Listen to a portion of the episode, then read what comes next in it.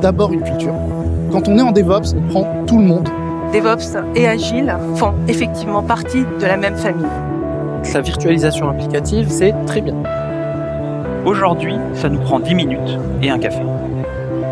Ce n'est ni être dev, ni être ops. C'est avant tout de la communication.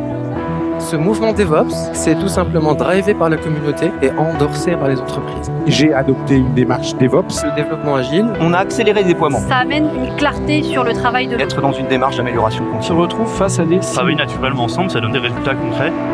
DevOps. L'objectif individuel, ça s'atteint, alors qu'une ambition, ça se partage. Bonjour à tous et à toutes et bienvenue dans un nouveau numéro de DevOps. Euh, Aujourd'hui, on va parler euh, des tests dans le cadre des infrastructures as code. Euh, pour parler de ce sujet, j'ai Arnaud qui m'accompagne. Alors Arnaud, c'est la première fois qu'il fait un podcast et c'est la première fois donc dans DevOps.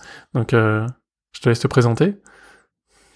Bonjour à tous, donc je m'appelle Arnaud. Donc comme Guillaume l'a dit, moi je viens plutôt du monde du développement. Euh, j'ai fait euh, cinq ans en tant que consultant euh, chez Avanade, donc là euh, du développement Microsoft en, en C Sharp. Et puis euh, petit à petit, au fur, et, au fur et à mesure de mes missions, bah, je me suis plus décalé, je dirais, sur un profil Ops et Infra. Et euh, donc là maintenant j'ai rejoint Microsoft depuis euh, depuis avril là c'est récent. Et euh, bah, j'ai je fais surtout maintenant du du cube euh, du Terraform du TerraGrunt et donc euh, c'est vrai que ça change pas mal euh, de, de paradigme je dirais du dé- en en termes d'outillage. Alors oui, alors c'est- pour ça d'ailleurs que, que je voulais t'inviter aujourd'hui, c'est que tu as un profil en fait vraiment différent de ce qu'on a l'habitude euh, d'avoir dans DevOps. C'est un problème, je l'ai dit à de nombreuses reprises, je voulais avoir plus de développeurs euh, dedans.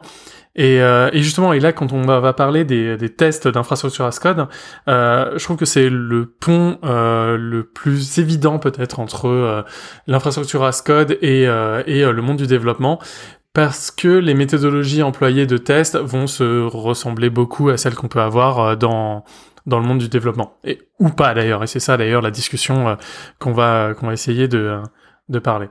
Euh, donc on a travaillé ensemble sur euh, des missions avec avec Arnaud.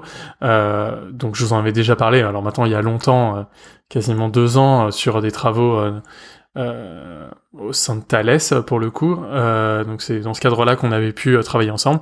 Et aujourd'hui, on travaille ensemble sur une autre mission, sur une mission avec encore des données, des données sensibles. Euh, donc euh, vous aurez pas de détails, euh, désolé sur l'infrastructure, sur ce qu'on met en place, mais on va essayer de vous parler donc du comment et du pourquoi on met en place des tests sur l'infrastructure as code. Donc si je vais résumer Arnaud et si jamais tu veux tu veux participer ou complément, complé- ah, mettre des compléments à ce que je dis, n'hésite pas. Globalement, donc euh, le projet est assez vaste avec énormément de composants. Euh, on utilise euh, le cloud Azure pour spawner en fait tous les composants. Et en fait, on s'est vite retrouvé devant un problème qui est donc tous les composants sont spawnés avec du Terraform. Et en fait, on s'est retrouvé très vite à avoir des problèmes de de gestion de ce code qui devenait très important, avec euh, donc des problèmes d'intégration euh, entre tout entre tous les blobs. Et c'est là où on s'est dit à un moment que euh, faire des tests serait sans doute intéressant. Oui, alors, juste une chose déjà pour revenir un peu avant d'arriver tout de suite au Terraform. Moi, déjà, une première chose que je vois qui change par rapport au monde du développement, c'est que une phase d'exploration en infrastructure, bah, ça veut, ça implique de faire les choses manuellement.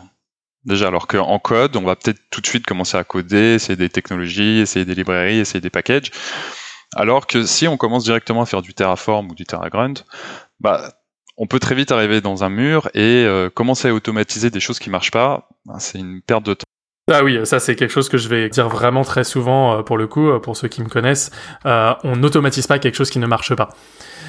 C'est vrai que c'est une malheureusement une une s'appelle une mauvaise habitude qu'on peut avoir en se disant on part directement dans le dev. Euh, dans le dev ou dans l'application avec Terraform en se disant bon bah c'est plus simple de partir euh, de partir avec ça. Euh, et c'est vrai que ça peut être souvent le problème que j'ai vu dans des projets dedans. Bon alors, on va imaginer là dans le projet que tout est bien, tout est beau et que tout fonctionne tel qu'on l'avait voulu, c'est-à-dire on a on a trouvé l'architecture qu'on voulait, on a trouvé les composants qu'on voulait, on les a on les a bien mis en place. Voilà, c'est pas toujours euh, la chose euh, qu'on atteint instantanément, mais voilà, on va dire qu'on a atteint ça. On a mis, on a fait notre notre infrastructure as code. Alors là, bah tiens, je vais mettre, je vais mettre encore un petit un petit bémol par rapport à Terraform. Alors j'étais pas forcément un très très grand fan de Terraform avant. J'étais pas même, je connaissais même pas trop. Bon, là après après euh, quelques mois de de- d'en avoir bouffé. euh, par partout. Euh, clairement, enfin, je sais pas toi quel est ton ressenti par rapport à quelqu'un qui a l'habitude de faire du code? Et donc là, on, appelle ça infrastructure as code. Est-ce que tu y mettrais vraiment cette définition-là, toi euh? Oui, euh, oui, mais en gardant bien l'esprit que ça reste d'abord l'infrastructure. C'est pas du code. On va pas avoir des ifs dans tous les sens, des boucles dans tous les sens et du conditionnel. Euh, une infrastructure qui est déployée, ça bouge pas. Et donc dans le dans la façon dont on écrit le code, ça doit se ressentir et il faut que ce soit lisible. On va pas commencer à faire des, euh, des, des conteneurs, des injecteurs, des, des trucs hyper compliqués qu'on ferait en, en code avec des interfaces. euh, parce que en code, on veut que ça soit flexible, évolutif, euh, blablabla. Euh, là, on déclare, on déclare une infrastructure. Donc, il faut que ça soit lisible, simple, et euh, euh, voilà, faut pas que ça devienne compliqué avec euh, avec justement des développeurs qui voudraient faire du code avec. C'est ça, c'est ça un peu donc euh, un des problèmes euh, dans- qu'on a rencontré euh, dans notre usage de, Terraform, en tout cas dans notre euh, façon dont on a récupéré un peu tout ça, c'est que euh, quand on entend code, on entend donc développeur. Euh, donc notamment en fait, euh, nous les gens qui, enfin l'équipe qui fait euh, le Terraform est considérée comme l'équipe de développement. C'est euh, son nom attribué euh, dedans. Et c'est vrai que les compétences qui avaient été mises en place sur cette, euh, sur cette partie-là étaient des compétences de développement. Donc avec euh, une modularité extrêmement forte de tous les, euh, de tous les composants Terraform, qui en fait devait amener de la simplicité, ce qu'on voit normalement dans le développement. À mon avis, c'est un peu ça ce que tu, euh, que tu disais Arnaud, euh, dans le sens où on va faire des librairies, on va faire des choses comme ça, etc. Euh, dans le cadre Voilà, de on va vouloir l'infrastructure... cloisonner. Voilà, c'est faire en sorte que ce soit réutilisable, voilà, des choses comme ça euh, en permanence. Euh, quand on est dans l'infrastructure as code, c'est vrai que d'un seul coup, ça peut être compliqué. C'est-à-dire qu'en fait, euh, le fait que ce soit peu visible, bah, rend, rend des problèmes. Et c'est un point que, que tu as dit, c'est le fait que l'infrastructure, on n'y touche pas. C'est-à-dire que si jamais demain, euh, on se met à faire un refacto total d'un code Terraform, eh ben ok, il peut être plus joli, plus lisible, plus quoi que ce soit. Mais si ça demande à restarter entièrement toute l'infra, eh ben c'était pas le but euh, voulu. Alors que dans le cadre d'une application, euh, si jamais on met les mêmes API, bon bah si tout le code change derrière et qu'il y a vraiment rien qui reste, c'est pas forcément très problématique. Et c'est vrai que ça c'est une différence fondamentale entre les différents types de code, on va dire. Si jamais on dit que c'est du code. Voilà, je vais, un peu enfoncer le clou, par exemple. Euh, en développement, on utilise beaucoup des outils d'analyse de code type SonarCube qui vont regarder notamment la duplication de code. Et c'est un indicateur qu'il faut essayer de baisser. Bon, bah là, en Terraform, la duplication de code, c'est pas forcément un problème. Euh, vouloir directement déclarer un module parce qu'on déclare deux fois la même ressource à deux endroits, bah c'est vraiment overkill. Pour moi, les modules, c'est bien, mais c'est un outil comme un autre, il faut pas en abuser. Ça doit arriver quand on va, par exemple, déployer une centaine de VM. Mais euh, dupliquer même une dizaine de fois un, un même composant à différents endroits parce qu'on gagne en lisibilité, parce que tous les composants, euh, les tout, je dirais tous les sous-composants d'un même gros composant sont au même endroit, ben c'est bien. S'il faut aller tout le temps à gauche, à droite, euh, chercher des modules euh, qui, pour, qui pourraient en plus être dans des, des, des repos séparés, on amène beaucoup de complexité dans un, dans un projet qui, qui n'en veut pas. C'est ça. Et donc, alors pourquoi toute cette introduction, euh, alors qu'on voulait parler à la base des tests, euh, des tests de plateforme, c'est que en fait, on ne teste que les choses qu'on veut atteindre. Euh, C'est-à-dire que ça n'a pas la même chose euh, de, de tester. euh, on ne testerait pas, euh, là par exemple, tu as parlé de la duplication, donc en fait on pourrait très bien avoir des tests d'analyse syntaxique du code, etc., etc., euh, qui serait comme but justement de le réduire, de réduire cette duplication, et donc forcément les actions qu'on mettrait en face euh, iraient dans ce sens-là. Euh, nous, à l'heure actuelle, donc dans les tests qu'on met, il y a des tests basiques, c'est juste des, des tests de validation des fichiers Terraform, donc de l'infrastructure as code, enfin du code déployé. Alors, toujours du mal à appeler ça code. Hein. T'as dit tout à l'heure déclarativité. Ouais, faut pas oublier qu'on peut pas faire, euh, c'est pas Turing complet euh, Terraform. Euh, le code fait ne nous permettra pas, on pourra pas faire une interface graphique avec du code Terraform. C'est une déclaration d'un format d'architecture. C'est, ce n'est que ça, que en étant beaucoup, hein, c'est déjà ça. Mais mais c'est pour ça que on limite beaucoup. Donc nous, on va mettre donc des tests d'analyse syntaxique dans le test d'analyse syntaxique. Les tests ensuite euh, qu'on a mis en place, on les a mis en place suite aux problèmes qu'on a eu en fait. C'est-à-dire que, alors j'ai pas de stats sur euh, le, code qu'on a, mais il commence à devenir conséquent, on va dire. Euh, les principaux problèmes qu'on a eu, c'est pas des problèmes de code. C'est-à-dire que ce n'est pas des problèmes de d'écriture du code ou de quoi que ce soit. On a plutôt eu des problèmes d'intégration du code. Euh, là où euh, quand on fait du développement, euh, Python, PHP, etc., on peut avoir des problèmes de ah bah ma librairie, il lui manque telle méthode, il va y avoir tel autre problème, etc. Et c'est des choses qu'on veut tester avec des tests unitaires. Nous, en tout cas, on a décidé donc de gérer les problèmes qu'on avait le plus. Et les problèmes qu'on avait le plus, en tout cas tu, tu me dis si j'ai tort Arnaud, c'était surtout des problèmes d'intégration, des problèmes de je n'ai pas telle règle, telle autre. En fait, en fait, le problème quand on fait de, de l'infrastructure as code, c'est qu'on va appeler des composants mhm. qui vont marcher. C'est-à-dire que si jamais euh, dans de la WS vous décidez euh, de d'installer un load balancer, d'installer une VM à côté, mais que bah, les deux vont fonctionner, vous allez avoir une VM et un load balancer.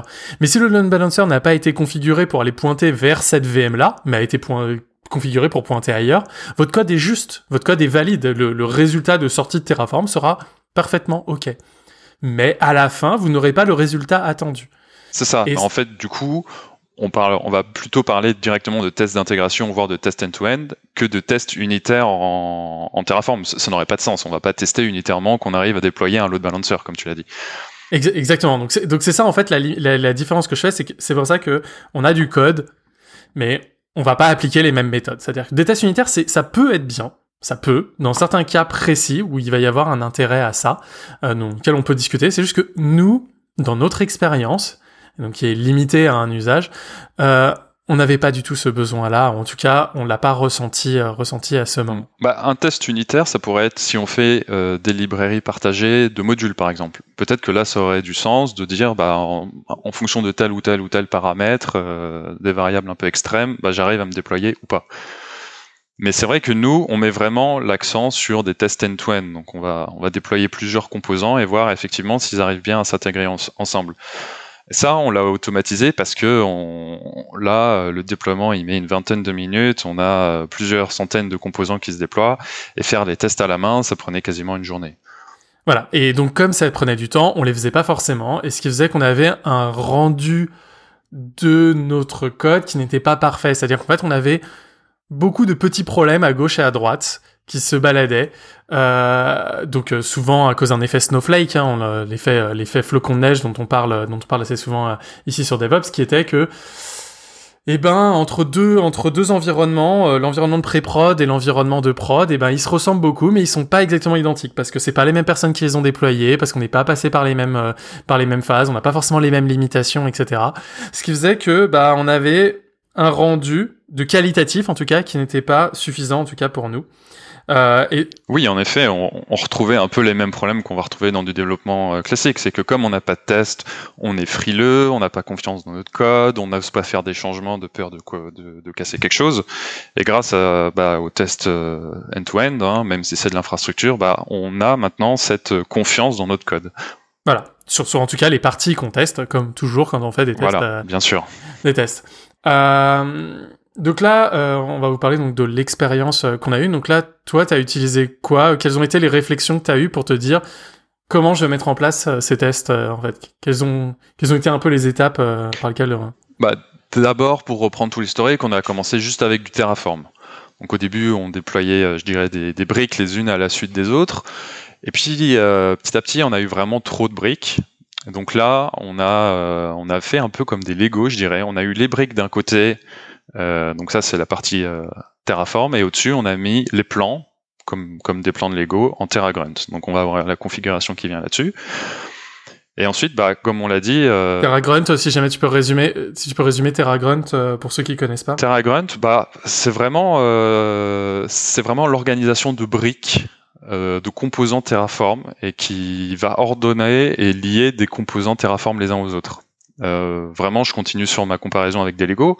Il faut voir les briques Terraform comme comme bah, des briques de Lego. Elles, elles peuvent s'agencer de différentes manières. Elles sont indépendantes les unes des autres. Et TerraGrunt va venir par-dessus ces briques en disant bah telle brique doit s'accrocher avec telle autre brique et au-dessus on va mettre celle-là, celle-là, celle-là et à la fin bah, j'ai un super château fort en Lego quoi. C'est vraiment TerraGrunt qui fait, c'est un peu le chef d'orchestre quoi. Oui, il y a une question de d'orchestration en fait, puisqu'on a une gestion de dépendance entre les briques, voilà. euh, de passage d'informations, euh, etc. Ça permet en fait de ne pas avoir tout le code au sein, enfin tout votre Enfin, toute votre architecture au sein d'un même d'un même d'un même dossier quoi. Voilà, en fait, on va avoir Terraform d'un côté qui qui fait des, des composants qu'on va essayer de rendre de notre côté plus fonctionnels. Donc par exemple, je sais pas euh, euh, déclaration d'un client et puis d'un autre côté euh, déclaration d'un serveur. Et comment est fait le lien entre les deux? Comment les deux vont se discuter? Bah, c'est TerraGrunt qui peut venir par dessus en disant bah D'abord, je vais mettre le client, euh, pardon, d'abord, je vais mettre le serveur, et puis, bah, pour déployer le client, je vais dire, l'IP du serveur, c'est, euh, c'est ci ou c'est ça. C'est un exemple parmi parmi beaucoup. Et euh, donc euh, donc voilà, donc on arrive avec notre notre Terra Grunt maintenant. Et euh, bah, comme on l'a dit, le problème c'est que bah, il y a beaucoup beaucoup de composants et que la moindre le moindre changement euh, implique peut impliquer des erreurs et on n'était pas confiant et donc il nous fallait des tests. Et donc là, on a utilisé des, une librairie de test en Go qui s'appelle TerraTest. Et avec ça, on peut déployer toute, toute notre infrastructure et euh, jouer euh, bah, n'importe, faire n'importe quelle exécution qu'on veut sur nos composants grâce aux librairies Go. Et donc comme ça, par exemple, on va simuler un, envoi de fichiers, euh, on va simuler un dépôt dans un storage account. On peut vraiment faire ce qu'on veut. Et ainsi, bah, on arrive à tester l'intégration de tous nos composants et dire bah, si on est confiant ou pas euh, dans notre code. Donc, on va, on va parler donc d'abord de, l'usage. C'est que là, à l'heure actuelle, donc, ce test commence à se, comment ça se s'active? Si jamais je veux juste lancer un test, comment ça se matérialise? Alors, bah, d'abord, euh, je vais piocher dans mes briques Terraform et créer ma configuration TerraGrunt à partir de ces briques. Et euh, donc comme ça, et ensuite, une fois que j'ai cette configuration TerraGrunt, eh ben tout simplement avec ma librairie TerraTest, je vais pouvoir dire vas-y déploie ma con déploie cette configuration là de test. D'accord, donc là moi ce que je fais, c'est que je fais quoi? Je fais euh, go build quelque chose, je fais bah go test. D'accord. C'est vrai, il faut vraiment voir ça comme des, des tests. Hein. Donc bah, je pense que beaucoup test. beaucoup n'ont pas forcément fait de tests de tests unitaires. J'essaie de me faire corriger. Ouais. Tout, tout le monde n'a pas forcément donc, fait de tests, de tests unitaires en Go. Hein, donc là, nous, on est parti en Go. Donc, euh, comme pour des tests euh, en Golang normaux, normaux, on va faire un, un Go run test. Et euh, bah, du coup, tous les tests vont s'exécuter. Et donc là, dans mon test, avec la librairie TerraTest, je vais dire euh, TerraGrunt apply all. Et ça va me déployer toute mon infrastructure. Ça, ça va être la première étape. La deuxième étape qu'on va appeler validation, ça va être bah, à partir des, outputs de mon TerraGrunt, je vais récupérer une adresse IP, euh, une URL de blob, et euh, je vais pouvoir m'y connecter, je vais pouvoir déployer un blob, je vais pouvoir envoyer un fichier, et je vais voir si le composant en face, une VM par exemple, arrive à recevoir l'information. D'accord. Donc là, en fait, tous ces tests-là euh, sont écrits en Go. En fait, l'avantage que tu as vu, enfin ou pas d'ailleurs, par rapport à tout ça, je sais pas si tu aurais pu les voir autrement. Euh... Euh, non, moi je là comme ça, euh, non, moi ça me plaît bien. Les librairies sont très complètes, elles marchent bien. On peut avec cette même librairie TerraTest, on peut juste faire des tests en Terraform si on le souhaite.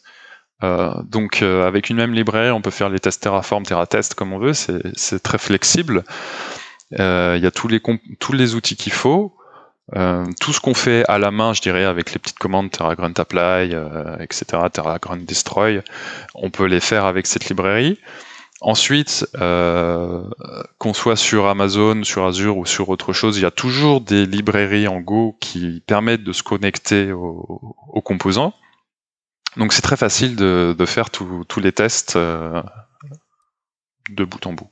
Voilà, donc en gros, là, si, si on résume, l'avantage là de, de, du Go, euh, en tout cas là de cette librairie de test, c'est que d'un côté, donc, on appelle le code comme d'habitude, puisque c'est ce qu'on veut tester, et qu'après, l'avantage, c'est que dans la phase de validation, tu peux tout coder avec les librairies euh, quelconques euh, en code, c'est-à-dire euh, récupère-moi tel blob, euh, récupère le, regarde le contenu, regarde s'il y a bien tel...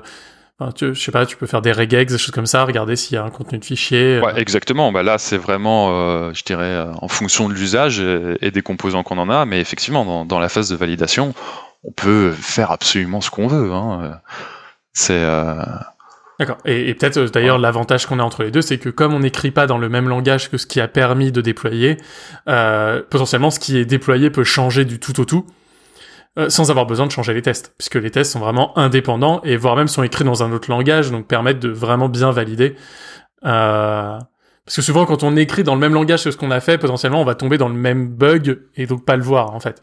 Euh, là, l'avantage, c'est que vous avez vraiment d'un côté le Terraform, donc vos, vos, vos HCL euh, qui décrivent euh, qui décrivent votre infrastructure et de l'autre côté les tests concrètement. Quel est le client? Quel est le formalisme du client? Qu'est-ce qu'il va devoir faire? Que ce soit une API écrite en Go ou même n'importe quoi, euh, un appel ou un fichier ou un rendu. Euh, toi, ton expérience par rapport à Go avant d'avoir commencé à faire ça, c'était laquelle? Parce qu'on a dit avant, on faisait du Terraform, donc on, on peut faire du Go, on peut faire des, des providers, des choses comme ça. Terraform est écrit en Go, mais quelqu'un qui fait du Terraform ne touche pas forcément à ça. Toi, ton expérience avant de commencer à faire ces tests, euh, c'était euh, ton expérience en Go? Moi, moi, j'en avais déjà fait du Go un petit peu à, à la- chez Thales euh, quand on était ensemble justement. Euh, On dira pas que c'est de ma Moi, faute hein, que t'aies fait du Go. mais- Non, pas que c'est de ta faute, non, pas du tout.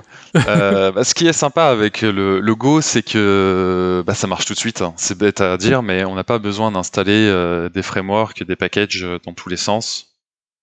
Euh, pareil, si on veut le déployer, et pourquoi pas euh, exécuter les tests sur euh, sur un runner une, une fois par jour. Euh, bah, ma machine, j'ai rien besoin d'installer dessus, donc c'est hyper précieux. Et ensuite, bah, les librairies, comme on l'a dit, elles sont hyper bien faites. Euh, j'ai pas j'ai pas besoin de déclarer euh, plein de classes ou plein de structures compliquées pour pouvoir commencer à vraiment euh, rentrer dans, dans mes tests. Tout est là et, et voilà, c'est, un langage très concis et, très efficace. D'accord. Et, et l'expérience par rapport aux autres librairies de test que tu as pu euh, utiliser euh, par le passé, puisque là, en fait, euh, on utilise vraiment une librairie de test. Ça va être quoi, justement, même ton ressenti Comment toi, tu vois là ton expérience avec donc ces tests d'infrastructure? Est-ce que tu avais déjà eu l'habitude d'en faire dans d'autres dans d'autres projets? Est-ce que tu avais Est-ce que tu les avais inclus ou pas dans, dans, dans différents de tes projets? Non, c'est vraiment le premier projet sur lequel euh, on a vraiment senti la nécessité d'avoir des, tests d'infrastructure. Euh, auparavant, quand on faisait des tests, c'était vraiment des tests de code. hein. Ça pouvait être, des tests end-to-end, mais c'était toujours aussi bien du front que du back, jamais de l'infrastructure. Euh, mais sinon, écrire des tests d'infrastructure, c'est vraiment comme écrire des tests euh, unitaires dans n'importe quel autre langage. Au final, c'est très simple. Après, il faut bien comprendre que euh, étant de l'infrastructure, ces tests peuvent être extrêmement longs. Euh, c'est pour ça qu'on va pas forcément les exécuter tout le temps, mais euh, voilà, c'est ça. Est-ce que tu les as mis en, en post-commit, euh, enfin en, en pré-commit Voilà, Git, quoi? Ah non, là, on, si on faisait ça, je pense qu'on aurait une mutinerie des développeurs, puisque ça voudrait dire euh, quasiment une heure de, test avant de pouvoir faire un commit. D'accord. Donc justement, c'est quoi la politique euh, que tu penses euh, être la meilleure justement pour ça? Donc là, test test d'une heure, c'est ça pour pour pour ça. Est-ce que ça peut être baissé ou pas? Est-ce que ça peut être parallélisé? Est-ce que tu penses le mettre dans les PR, euh, dans les dans les au moment d'une PR Enfin, quel serait la meilleure le meilleur usage à ton avis euh, là-dedans euh, Fonction peut-être du besoin aussi. hein. Déjà, on peut... Bah, dans notre cas, je parlais de notre cas, ça peut difficilement être euh, baissé, voire optimisé. Euh, Terraform est ce qu'il est. Il faut... S'il y a un composant qui met trois quarts d'heure à être déployé, c'est pas... On, on pourra pas faire de la magie en code pour réduire ça. Euh, ce qui est vraiment le plus long chez nous, c'est bah, l'apply et puis bah, le destroy. Les tests de validation, euh, eux, sont assez rapides. Donc vu que c'est très long et qu'on peut pas y faire grand chose, euh, bah, pour moi j'en appellerais d'abord à la, à la responsabilité des développeurs. Euh, s'ils s'ils pensent avoir fait des changements importants qui peuvent amener des régressions, bah, de les jouer manuellement, de prendre le temps, euh, sachant que bah, c'est des tests qu'on peut laisser tourner euh, à côté, on peut faire autre chose pendant ce temps. Hein. Et puis, bah, pourquoi pas, pour bien faire les choses, avoir des runners de, de, de pipeline qui puissent exécuter ces tests une fois par jour. D'accord. Donc là, c'est plutôt ça. Là, le donc on voit bien que c'est pas exactement les mêmes tests qu'on va faire avec des tests unitaires classiques de développeurs. Ah bah c'est vraiment ce qu'on a commencé à dire. Effectivement, c'est pas des tests unitaires puisque un test unitaire, la définition c'est que ça doit s'exécuter hyper rapidement. Euh, là, nous, on est, euh, tous nos tests se font sur une plateforme distante. Donc, euh, si la plateforme répond pas ou, ou, je sais pas quoi, il peut y avoir mille raisons pour lesquelles les tests marchent pas. C'est pas forcément reproductible. Et moi, j'assimile vraiment ça plutôt à des tests end-to-end qu'à des tests unitaires. Oui. D'accord. Oui, bah c'est globalement euh, ce qu'on voit ce qu'on voit la plupart du temps dans ce genre de test. Est-ce que tu avais vu euh, là, j'avoue que j'ai plus trop de souvenirs, mais est-ce qu'on avait vu d'autres solutions possibles à utiliser que TerraTest Donc on rappelle TerraTest, c'est donc une librairie en Go mais dédiée à Terraform euh, qui permet de simplifier le lancement des tests enfin le lancement des de, l'installation de Terraform, de pouvoir récupérer les valeurs pour après pouvoir les utiliser dans d'autres librairies Go ensuite dans le reste des tests. Et je crois d'ailleurs qu'elle ramène quelques quelques facilités, quelques sucres syntaxiques pour euh, Azure, euh, AWS, etc. TerraTest. Mais est-ce qu'il y avait d'autres solutions possibles que tu aurais pu voir ou tu aurais entendu parler euh, dessus? Alors moi j'en connais pas d'autres, non. Euh, je pense qu'il doit forcément exister euh, l'équivalent dans d'autres langages, mais euh, pour du Go, c'est vraiment un bon outil. Hein. Ok.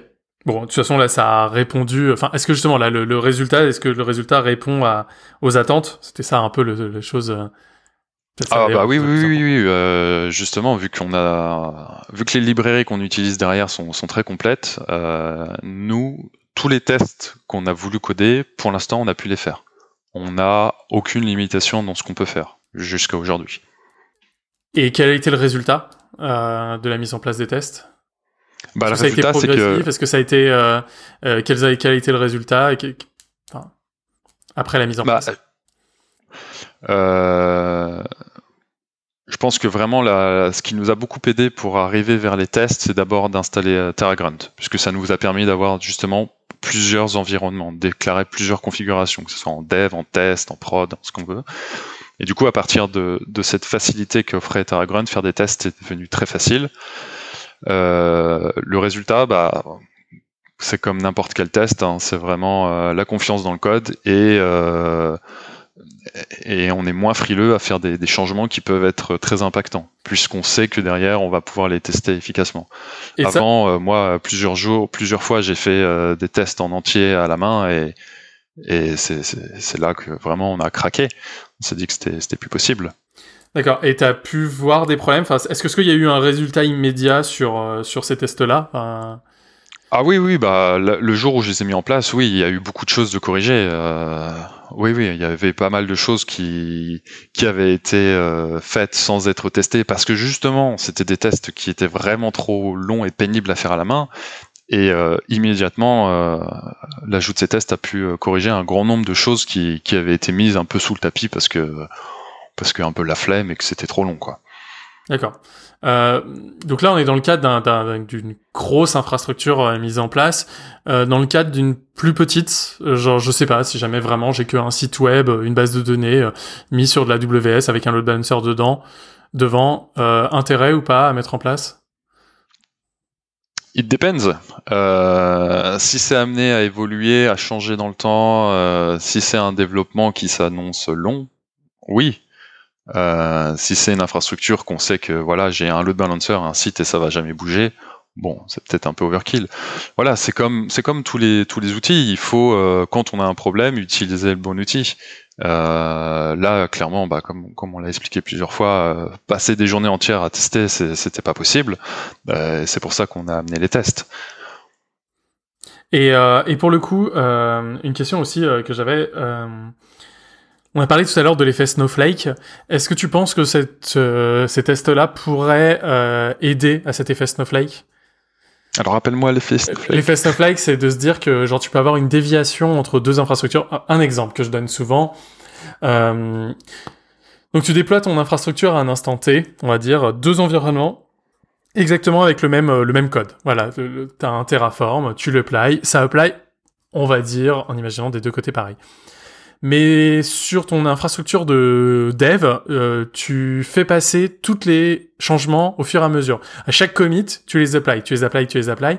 Alors que sur ta prod, tu ne applies qu'une fois tous les 10 commits. Voilà, en imaginant comme ça. Est-ce que tu arrives au même résultat en fait? Souvent, euh, dans les infrastructures, entre appliquer à tous les commits et appliquer une fois tous les 10 commits, bah t'arrives pas à la même résultat. Alors même que tu es au même code, hein. parce que potentiellement tu as laissé, il y a des restes dans ta plateforme de dev euh, que tu n'as pas géré dans ta plateforme de prod.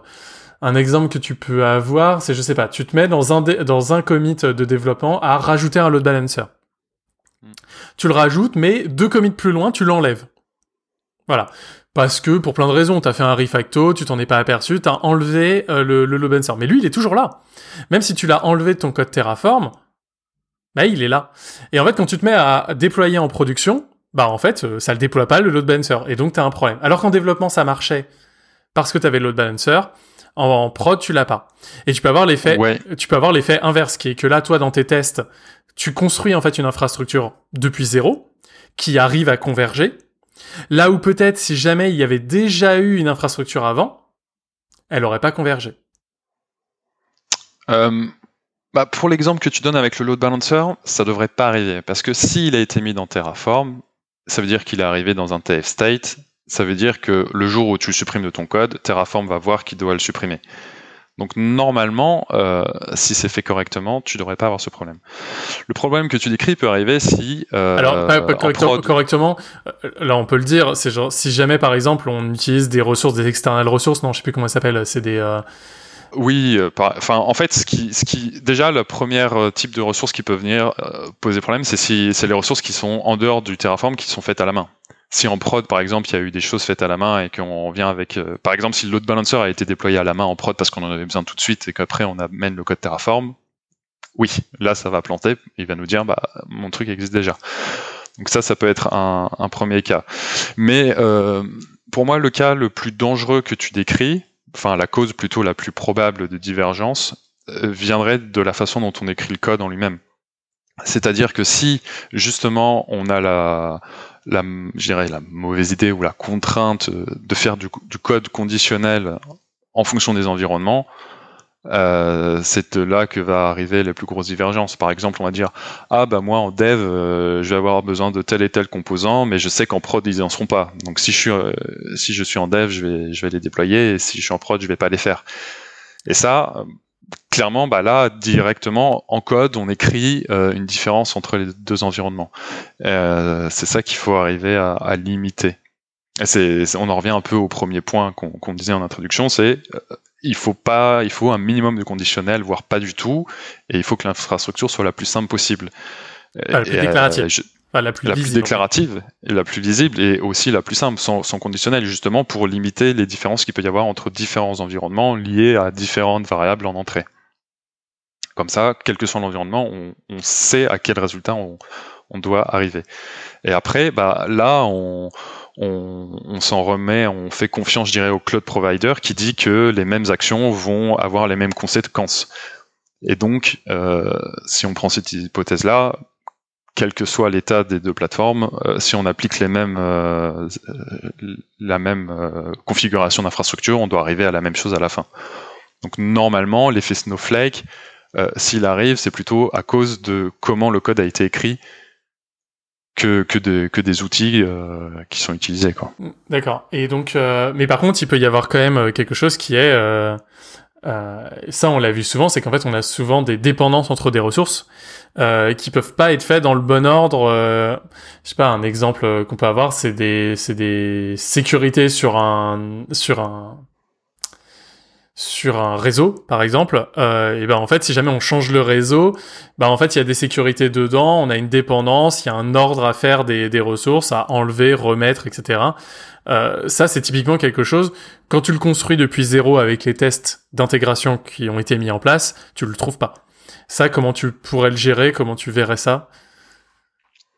Euh, Je suis pas extrêmement bien sûr de voir le, le, cas, le cas, mais euh, euh, là, je dirais que c'est plutôt un problème de dépendance entre entre certains modules. Donc euh, peut-être que c'est encore une fois plus un problème de code et de déclaration des, des composants.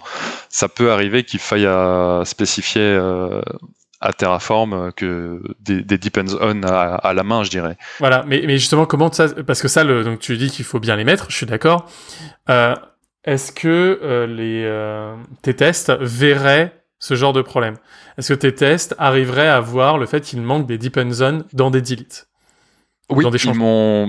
ah bah oui, oui, ça, ça, typiquement, bah nous jusqu'à maintenant, à chaque fois qu'on faisait un, un, apply, on faisait pas trop le destroy derrière, euh, parce qu'on en avait pas besoin. Hein.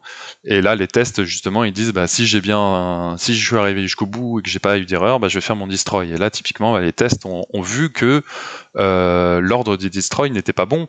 Euh, typiquement, un, un, exemple bête, c'était un, cluster AKS. Euh, le cluster AKS, une fois qu'il est déployé, on lui dit bah, ton load balancer, tu vas le mettre dans un autre subnet que le tien. Mais ça, Terraform, il le sait pas. Euh, donc lui, il commençait, avant de supprimer le cluster, il essayait de supprimer le subnet du load balancer. Et là, le, destroy plantait parce qu'il disait bah, le subnet est utilisé, je peux pas le supprimer. Et donc là, bah, par exemple, ça montrait qu'il fallait rajouter un depends on du cluster vers le subnet load balancer, ce qui, ce qui en plus est plutôt bon et plutôt juste, parce que de toute façon, si le subnet n'existait pas, rien qu'au à l'apply, ça marcherait pas. Donc effectivement, les tests, euh, ils permettent de voir énormément de choses. D'accord. Donc le faire, de faire dans un sens, ça permet de voir des choses. Le faire dans l'autre sens, ça permet de voir encore d'autres choses. C'est ça globalement. Oui. Ben, en fait, oui. Il faut, euh, faut pas négliger la partie destroy, je dirais. C'est vraiment euh, aussi important que la partie apply. Ça permet justement de voir que euh, bah, les choses sont vraiment créées dans le bon ordre et que c'est pas juste un peu par chance ou par magie que lors de l'apply tout marche parce que là c'était un peu notre cas en fait. On avait de la chance, le, cluster il mettait du temps à arriver et du coup bah entre temps bah, le, le subnet du load balancer était arrivé. Mais euh, mais voilà c'était par chance. Il y avait à aucun endroit on avait donné la dépendance entre le cluster et euh, son subnet de load balancer. D'accord. Donc en effet on voit des choses. Est-ce que euh, quelque chose d'autre qui pourrait être fait euh, et là, pour le coup, c'est vraiment de la prospective, c'est quelque chose d'un peu plus compliqué. Ce serait de déployer l'infra à une version T, et après de faire un apply à la version T plus 1, celle qui est en train d'être essayée. Est-ce qu'on pourrait pas avoir ce genre de choses-là? C'est par exemple de se dire, si jamais on a, euh, on sait quel est, à quel moment le, la production a été déployée, de se dire, première étape, je déploie en l'état normalement la plateforme de prod, Deuxième étape, je play la version actuelle du code, la version euh, quand on n'est pas bien sûr dans du continuous delivery. Est-ce qu'il pourrait pas y avoir une, une version en deux passes pour voir est-ce que ça marche, est-ce que ce serait utile ou pas? Appliquer euh... la version de la euh. prod, appliquer les changements en cours par rapport à la version de la prod. Faire ça en deux fois en fait, deux, deux Terraform apply. Bah, de toute façon, Terraform, il se base sur un state. Donc il va toujours savoir euh, faire le diff entre euh, ce qu'il a actuellement et les, les nouveautés. Tu espères Est-ce que justement, ah est bah... que ce serait utile? C'est une question. Hein, c'est, c'est, c'est, c'est, c'est... Est-ce que, est-ce que ça pourrait être utile ou pas? Euh, Est-ce que ça réglerait des problèmes? Après, c'est peut-être des soucis que, qui n'ont pas été rencontrés et donc qu'il n'y a pas forcément besoin de tester. Non, nous jusqu'à maintenant, on n'a pas eu de ce genre de, de problème. Euh, je dirais que Terraform a toujours bien fait son boulot avec ses TF state, donc euh, sur ça, on est plutôt bon. ok. Non, mais c'est pas, pas, pas de problème. Hein. C'est pas pas forcément besoin de faire plus que ce qui est que ce qui est nécessaire. Oui, bah comme tu dis, de toute façon, euh, on prend les problèmes quand ils arrivent. hein. Donc, euh, si on a le cas, effectivement, il faudra qu'on y- qu'on réfléchisse à une solution. Ok, cool. Euh, bah, je sais pas si on a, si t'as quelque chose d'autre à voir. Là, on a déjà fait un, bon récapitulatif de euh, ce sujet euh, des tests euh, de l'infrastructure as code. Très très très orienté Terraform pour le coup. Euh, je sais pas s'il y a d'autres choses que de ton expérience que t'as vu et qui qu'on n'a pas eu le temps de partager là. Non, on a, déjà fait le tour de tout, mais je vais, je vais me répéter. Je dirais que le, euh, dans mon parcours, le plus gros changement en- entre le passage du dev euh, à une partie plutôt ops infra, c'est vraiment le, le mindset de, de dire qu'en infrastructure, bah, dupliquer du code, être très déclaratif, euh, écrire des choses en dur, eh ben c'est bien. Et c'est ça qui est assez différent du développement pur.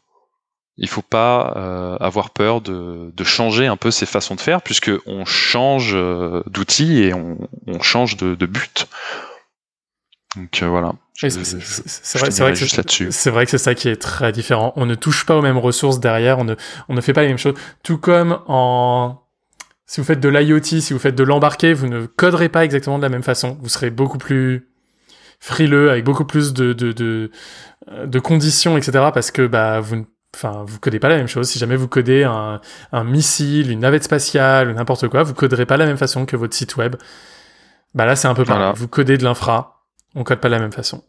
Voilà, et donc par exemple, pour, pour illustrer mon propos, pourquoi je dis ça? Bah, c'est très simple. Si je déclare une ressource et que je mets un nom euh, en variable parce que bah, je veux que ce soit variabilisé, je fais du code, euh, voilà, bah, ça n'a pas de sens, puisque de toute façon, si la valeur de la variable change, la ressource doit être détruite et recréée. Donc, donc à quoi bon mettre des variables là où de toute façon, il faudra euh, créer une nouvelle infrastructure? C'est dommage, et en plus, on perd en lisibilité. On perd en lisibilité, voire même en lisibilité de ce qui va réellement être fait. C'est-à-dire qu'un développeur pourrait très bien se dire, oh, bah, cette variable, elle est mal nommée, je la renomme. Bah, qu'est-ce qui se passe? On recrée entièrement toute l'infra. Euh, Voilà. et c'est peut-être ça, euh, et on pète, et on pète tout. Et justement, c'était peut-être ça en fait la chose que, que que je voulais dire tout à l'heure par le test, euh, le test middle, c'est-à-dire, bah en fait, si jamais tu changes le nom de la variable, quand tu crées et que tu détruis, bah ça t'a rien fait comme problème, ça a marché.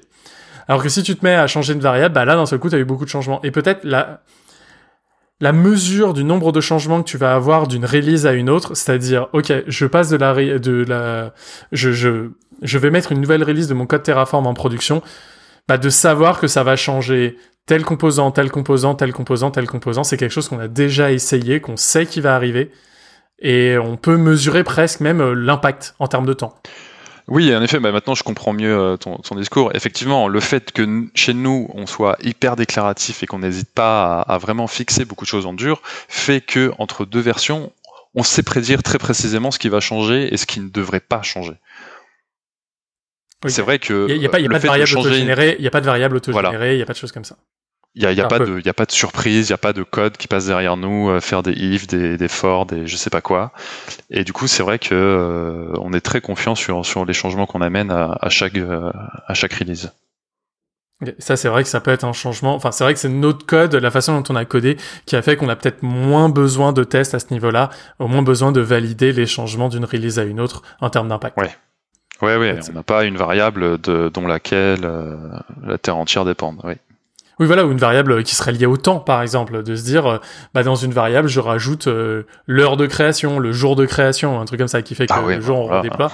Ouais, mais voilà, mais ça c'est quelque chose qui est tout à fait faisable, qui serait tout à fait Oui. logique pour certains, et qui dans un cas va changer. Ou même juste, euh, on a fait une typo dans un fichier. Bah la typo, c'est toujours un problème. Est-ce qu'on la change ou est-ce qu'on la change pas, sachant que la prod a été fait avec la typo. Si jamais tout le monde dépend de cette typo, c'est toujours une question. Hein. Est-ce qu'on la met, est-ce qu'on la change ou pas? Le problème, c'est que si jamais cette typo, elle est, elle est fourrée au fin fond d'une librairie d'un module tout au bout de nommage, bah on change la typo et on sait pas les impacts que ça a. On sait pas concrètement qui utilise cette librairie-là et quelles sont les ressources qui vont être changées. Donc potentiellement, on peut péter entièrement toute une prod pendant X temps, X étant le temps de convergence, si ça converge, euh, juste parce qu'on a changé une typo dans une librairie de nommage à l'autre bout de l'infrastructure, une librairie, un module de nommage Terraform à l'autre bout de l'infrastructure. Et ça, c'est quelque chose qu'on ne maîtrise pas, qui paraît très bien, c'est un commit extrêmement petit, qui a beaucoup d'impact. C'est un plaidoyer euh, pour la duplication de code que tu es en train de faire. Ah mais complètement. Mais voilà, je t'explique. Et là, potentiellement, la solution dont je, dont je parlais de faire une, une convergence en double passe, c'est-à-dire euh, première passe avec la version de la prod, deuxième passe avec euh, la version actuelle, peut euh, donner des informations. Mais là, pour le coup, encore, c'est l'humain qui devra lire les résultats, puisque euh, ça veut pas dire que ça marchera pas. Ça veut juste dire qu'un humain devra regarder. Ah oui, ça a mis deux heures à converger quand même. Parce qu'il a fallu Oui, et puis- que le delete a mis 40 minutes, et il a fallu créer, et c'était encore 40 minutes. Oui, et puis peut-être que là, on amène euh, des remèdes euh, sur des symptômes qui devraient être traités à un autre niveau, typiquement. Peut-être qu'il Oui, y a un problème dans le code ou dans la façon dont on déclare l'infrastructure qui fait qu'on en est, qu'on en arrive à, à devoir mettre ce genre de solution. Euh, alors que normalement, ça doit pas arriver, quoi. Je suis, je suis assez d'accord. Mais voilà, c'est, c'est potentiellement des choses euh, qu'on peut dire à ceux qui vont écouter si jamais vous avez ce problème-là. Deux solutions, mettre des tests. Après, les tests peuvent aussi permettre potentiellement de lever les lièvres et de dire, regardez, on a vraiment un problème qu'on ne connaissait pas trop ou qu'on n'avait pas trop fait attention. En mettant les tests, on les voit apparaître. C'était pas juste euh, la faute à pas de bol ou la faute à, à euh, Corentin euh, qui avait fait un patch de stagiaire. C'est que vraiment, notre code n'était pas robuste tel qu'on pensait qu'il était, en tout cas par rapport à notre usage. Ça peut être aussi ça, un test, des fois, ça, comme tu l'as dit, ça lève des lièvres. Ah oui, bah de toute façon, on va, on va pas refaire l'histoire et réciter tous les bienfaits des tests. Mais oui, Ouais, voilà. ça sert à ça. Mais donc Et, peut-être et- et en il faut que, écrire des tests pour qu'ils permettent de faire ça, sinon ça sert à rien. Oui. Voilà, je reprends l'exemple que tu disais tout à l'heure du load balancer et du site web. Bon, bah, est-ce que c'est très pertinent? Je sais pas. Bah parce que vous n'avez pas la SLA euh, qui va avec, vous testez pas quelque chose que vous, dont vous n'avez pas forcément de SLA. Ça va dépendre, à mon sens, Ça de la. SLA du nombre de fois où vous déployez ou quoi que ce soit. Voilà, c'est ça. Super. Bah merci beaucoup Arnaud. Comme d'hab, on a tenu plus longtemps que ce qu'on avait prévu initialement euh, euh, pour ce podcast, mais bon, tant mieux. C'est qu'on avait beaucoup de choses à dire et beaucoup de choses à partager en tout cas. Euh, bah, merci d'avoir écouté à tous ceux qui ont écouté. N'hésitez pas bah, à nous faire vos retours donc sur le Discord, sur Twitter. Voilà, il y a les moyens, les moyens de communication euh, ne manquent pas. Et surtout, euh, venez proposer vos sujets. Euh, ça faisait longtemps qu'on n'avait pas fait de, euh, de podcast euh, sur DevOps, notamment parce que bah voilà, je vais pas les faire tout seul. Je pas, c'est pas mon genre de de parler tout seul. J'aime bien avoir voilà, des gens comme Arnaud qui ont une expérience différente, qui vont parler de de ce qu'ils ont pu faire, de ce qu'ils ont pu vivre. Je trouve ça plus intéressant à mon avis, même pour vous à écouter. Donc voilà, donc n'hésitez pas à me pinguer si jamais vous avez envie de parler de quelque chose. Vous voyez, ça peut même être fait à deux. euh, C'est je pense euh, ton expérience Arnaud, euh, toi qui étais la première fois qu'il faisait un podcast, c'était pas traumatisant, ça va? Ah non, moi j'ai trouvé ça super comme, comme format d'échange. c'est très naturel et euh, ouais, très, très bien. Donc, euh, donc voilà. Donc euh, n'hésitez pas à venir, n'hésitez pas à venir sur le Discord pour partager, même euh, si même vous n'avez pas envie de participer au podcast, à juste partager votre expérience, euh, venir nous écouter en direct euh, là sur Discord où on enregistre. Et puis euh, et puis voilà. Puis merci à tous. Bon courage pour cette année 2021. Et, et on se retrouve très vite pour d'autres numéros de, de DevOps ou ou dans ton cube. Merci à tous. Merci beaucoup.